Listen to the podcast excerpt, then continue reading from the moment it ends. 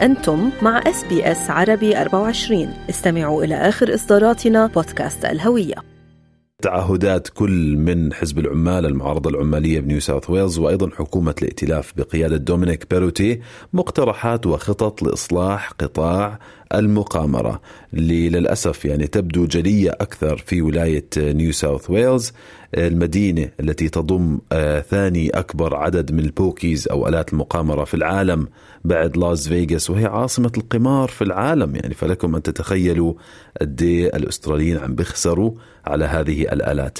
تخيلي بترا، ربع خسائر الأستراليين على آلات القمار بكل نيو ساوث ويلز ربعها تبخرت من جيوب سكان غرب سيدني. بالفعل فارس، مشان هيك المقامرة تشكل أزمة على الصعيد الوطني الأسترالي. أكثر من نصف البالغين بنيو ساوث ويلز يقامرون بشكل أو بآخر. 2.8 مليون دولار بيتم إنفاقه كل ساعة على المقامرة. مشان هيك أصبح إصلاح قطاع القمار قضية انتخابية رئيسية للحزبين الرئيسيين. صحيح، ومن هنا وكونها المشكلة تطال كل الأستراليين وتطال الجاليات الإثنية وتطال الجالية العربية. طبعا ارتئينا نتحدث مع المستشار المالي والخبير في معالجة الإدمان على المقامرة في ماكارثر فاميلي أند يوث سيرفيسز بكامبل تاون، دكتور حشمت شهيد. أهلا بك دكتور حشمت. أهلا وسهلا يا أستاذ فارس، وأهلا وسهلا يا ست بترا. دكتور حشمت، عم نشوف زي ما قالت بترا نقترب من موعد الانتخابات في الولاية بأذار مارس، وموضوع رئيسي وملح على أجندة الحملات الانتخابية قطاع المقامرة بحاجة لإصلاح. كنا نتفق على هذا الموضوع، أحرار، عمال، أم أتباع لأحزاب صغرى ومرشحين مستقلين. اليوم حكومة بيروتي عم تحكي بدنا نوسع العمل بالكاشلس كارد حتى ما يكون في تعامل نقدي بآلات المقامرة، وحزب العمال بده يحضر التبرعات السياسية من نوادي المقامرة، بده يوسع نطاق الكاشلس كارد، وأيضا بده يحضر الكثير أو بده يقلل عدد البوكيز زي ما سمعنا بترا. صحيح، بالساعة الأولى. كل هالجهود سيدي الكريم نتمنى أن تصب في هذه الخانة إصلاح القطاع أخيرا. هل لك بداية أن تطلعنا على تفاصيل مخطط الائتلاف والحكومة الحالية؟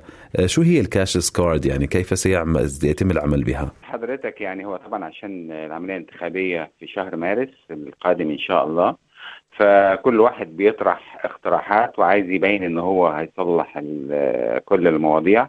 هو الاقتراحات اللي بيقولوها إن عاوزين يعملوا كاشلس كارد جيم، أو اللي هو غير النقدي، البطاقة غير النقدية للألعاب خاصة في البوكر ماشين. وعايزين كمان انهم يبطلوا الاعلانات اللي هي بتاعت القمار اللي بره، اللي هي VIP والحاجات دي. وعايزين يمنعوا التبرعات السياسية اللي هي political donation من الكلابات والبابات، لان دي بتضغط عليهم انهم يسيبوا لهم بيجيبوا ماشينات اكتر واكتر. فهم عايزين يمنعوا كل الحاجات دي بحيث انهم ما يضغطوش على الحكومة. فكل الحاجات دي طبعا كل واحد بيعرضها ولسه ما توافقش عليها، لازم تروح البرلمان، ولازم لسه في طريق طويل. وطبعا هو لما بدأ العمال بدأ يتكلم، طبعا الحكومة الفيدرالية قالوا له طبعا احنا عايزين، بس هم ما حددوش لغاية دلوقتي الماكسيمم في الحد الأقصى كل يوم كام، لسه ما اتفقوش عليه. هي كلها تحت الدراسة وكلها تحت الاقتراحات، لكن امتى فعلا تحصل طبعا لسه مش. هم عايزين يجربوا دي لمدة 12 شهر في بعض الكلوبات والبابس، يعملوها مثلا لمدة شهر ويشوفوا هل هتنجح هذه الطريقة تخفف القمار ولا لا. فمن رأيي لو عملوها انا هي مش باد، not bad idea، هي بالعكس فكرة حلوة جدا. انا لما اروح العب وعارف ان انا مش هربح مصاري وهلعب بكارت، فالناس هتخف شويه. وقالوا كمان ان الكلابات دي اللي هتخسر هم هيعوضوها، لان الستار كازينو متهيألي بيدفع 100 مليون غرامه، فهم هياخدوا من ده ويدوا لده. ربنا يسهل لما نشوف هل الموضوع ده هيمشي ولا لا. بنتمنى لهم كل خير طبعا، ونتمنى انهم يجدوا حل فاصل وجاد لعملية المقامرة. لان في بعض الناس برضو اللي انا بعالجهم يقول لك طيب ما يبطلوها يا عمي، احنا في استراليا ما نقدرش نبطل ده ونبطل ده، نبطل الدخان ما يعملوش مصانع دخان، ونبطل القمار ونبطل، احنا بلد راس مالي وما نقدرش نفرض عليهم حاجه. يعني هم هي مستفيدين طبعا، هو في تاكس طبعا من هنا ومن هنا، فاحنا بص لا تقدر ان تغير غيرك لكن بمقدورك تغير نفسك. صحيح. فانا دلوقتي اشوف بيتخانقوا ده وده، اشوف انا اقف واشوف انا فين من كل ده، بيحاولوا يصلحوا ويعملوا، طب انا فين؟ هل انا هستمر في اللي انا فيه تدمير اسرتي وتدمير نفسي، ولا اقف مع نفسي واشغل ارادتي شويه واقول لا انا عايز ده ولا ده، خليني في عيلتي وخليني في حياتي وكفايه اللي ضاع، ولازم اتعلم من الدرس زي ما بيقولوا.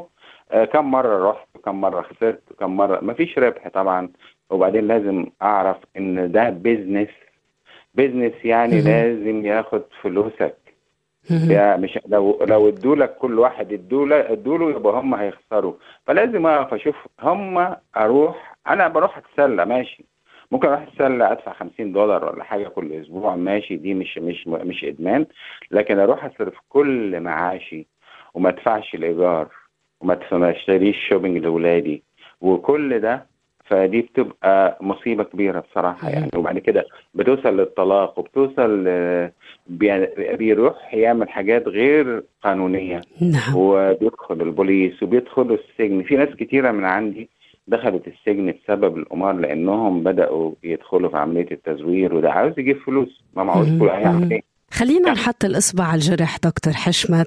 بداية فندت خطة حزب العمال، وشفنا أنه الحزبين الرئيسيين التقوا يعني أقله بالإقرار أنه عنا أزمة وطنية، أزمة المقامرة. اليوم بس نحكي أنه هناك أكثر من 95,000 بوكي أو بوكر ماشين أو نادي اليوم بنيو ساوث ويلز. هالرقم يعني ما تغلبت عليه إلا نيفادا بالولايات المتحدة الأمريكية.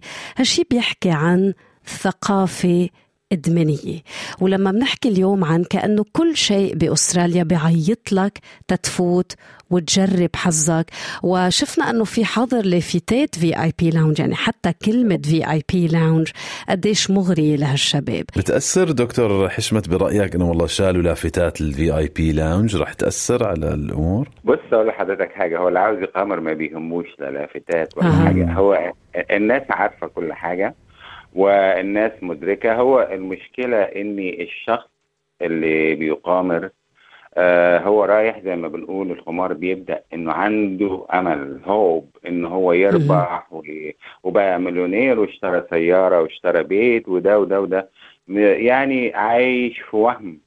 فالانسان لما بيدخل في دوامة القمار والادمان بينسى كل حاجة، وهمه انه يعوض كل اللي راح منه. كل ما بروح يلعب بيخسر، فكل ما يخسر عاوز يرجع اللي خسره فبيخسر اكتر، وهكذا بيدخل في دائرة مغلقة ما بيفوقش منها غير لو طلب مساعدة. بس قبل ما يطلب مساعدة لازم يعترف انه عنده مشكلة، لان احنا بنقول ايه اغلب اللي هم عندهم ادمان يقفوا ما عنديش مشكلة، ده بروح اتسلى شوية يعني ما عندي مشكلة.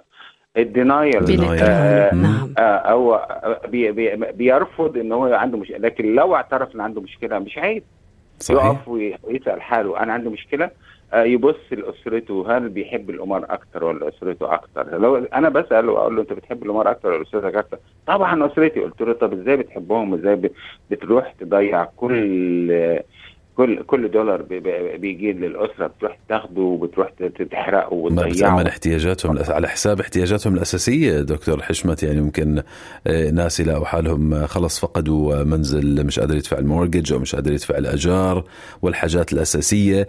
يعني بمعرض هالجهود اللي بلاش نحكي عن خطط مستقبلية، يعني قبل الانتخابات الأشياء اللي بلشت أوردي، الناس اللي كانوا طلبوا أنه يتسجلوا في نظام الاستبعاد الذاتي، يعني يقول أنا عندي مشكلة وبدي أنبه المكان أو الكلب أو اللي هو أنه أنا يعني منعوني من الدخول مثلا. تعرف حضرتك حطوا موضوع الكاميرات وتقنية التعرف على الوجه، الفيشل ريكوجنيشن، هو خيار طوعي طبعا. برأيك رح يعمل فرق ولا مش بالضرورة؟ هو واحنا ماشيين من زمان بالسيلف اكسكلوجن. سيلف اكسكلوجن هو ابعاد نفسه عن اماكن المقامرة.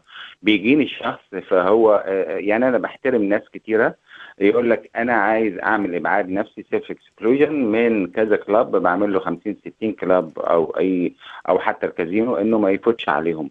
فبتبدا من 6 شهور لغايه 4 سنين 48 months. ففي ناس كتير عملتها وبتنجح معاها جدا، لدرجه ان احيانا لما بيرجع له الالحاح او يحصل له ريلابس يعني انتكاسه وبيحاول يدخل، فاحيانا بيدخلوه فراح متصل بيا. فلما بتصل بيا بروح متصل بالمدير، ازاي هذا الشخص مبعد عن الكلاب بتاعك وانت بتدخله؟ المدير بيعمل انفستيجيشن بصراحه، وبعد كده بيبقوا فيري ستريكت وما بيدخلوش حد. وبعد كده كتير عملنا واتصلنا بالRGF اللي هم Responsible Gambling Fund، وراحوا دفعوا غرامه للكلاب اللي هو سمح للناس انهم يدخلوا وهم عليهم سيلف اكسكلوجن. هلا يمكن اسهل مع الفيشل ريكوجنيشن. ايوه دي بتبين على طول وجهه، فبحيث ان لما يدخل عايز يلعب اقول له لا انت ممنوع. بس برضو في النهايه اخ فارس بقول لك هو القوه بتكمن في الانسان نفسه. لو حتى كتفوه برضو عايز يلعب عمر هيروح لك. انت لازم تدرك، لازم تشغل ارادتك. كل انسان في حاجات كتيره في استراليا احنا بنشغل ارادتنا ما بنعملهاش لانها بنحس انها بتضرنا، بتضر اسرتنا. فالإنسان لازم يشغل إرادته، سلوكه يغير سلوكه من السلوك النيجاتيف للبوزيتيف، يعني من السلبي للإيجابي.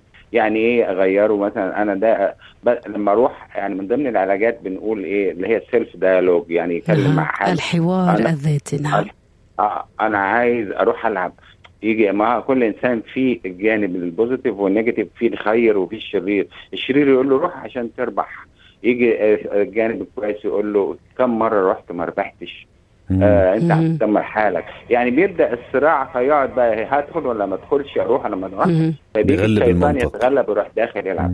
فدي من ضمن العلاجات اللي هي بنستعملها. برضه العلاج السلوكي ان احنا برضه الانسان ازاي يغير من سلوكه. لما غير من سلوكي قبل ما اعمل حاجة لازم افكر فيها هل لصالحي ولا لضرري. فلو انا فكرت اقف مع نفسي، وبعدين في النهايه بقول ايه، لازم تعترف ان عندك مشكله ولازم تطلب مساعده من متخصص لو انت باقي على نفسك وعلى اولادك وعلى مستقبلهم وعلى اسرتك. كفايه اللي راح، انسى اللي فات مات. ابدا من دلوقتي فكر، قول انا عايز مساعده، تعال اتكلم مع متخصص. في ناس كتيره بطلت، يعني هتقول مستحيل وهاجي هتتكلم معايا.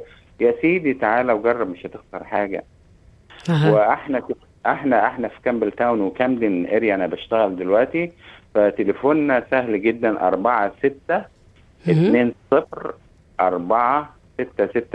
يبقى 46204667.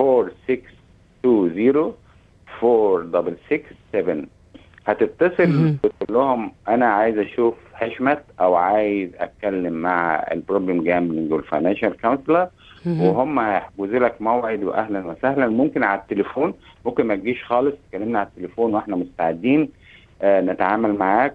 وبعد كده بنقول يا رب يا رب يا رب كل انسان طبعا يبطل ويهتم بأسرته ومستقبله ومستقبل أولاده ويحاول يساعد نفسه. شكرا جزيلا سيدي الكريم. إذن كان هذا المستشار المالي والخبير في معالجة إدمان القمار في ماكارثر فاميلي أند يوث سيرفيسز. تخيلوا يعني حسب تقديرات الإيرادات الضريبية من البوكيز، فقط من البوكيز نيو ساوث ويلز متوقع توصل $2,400 مليون بعام 2025. اضغطوا على اللايك أو على الشير أو اكتبوا تعليقاً. تابعوا SBS عربي 24 على الفيسبوك.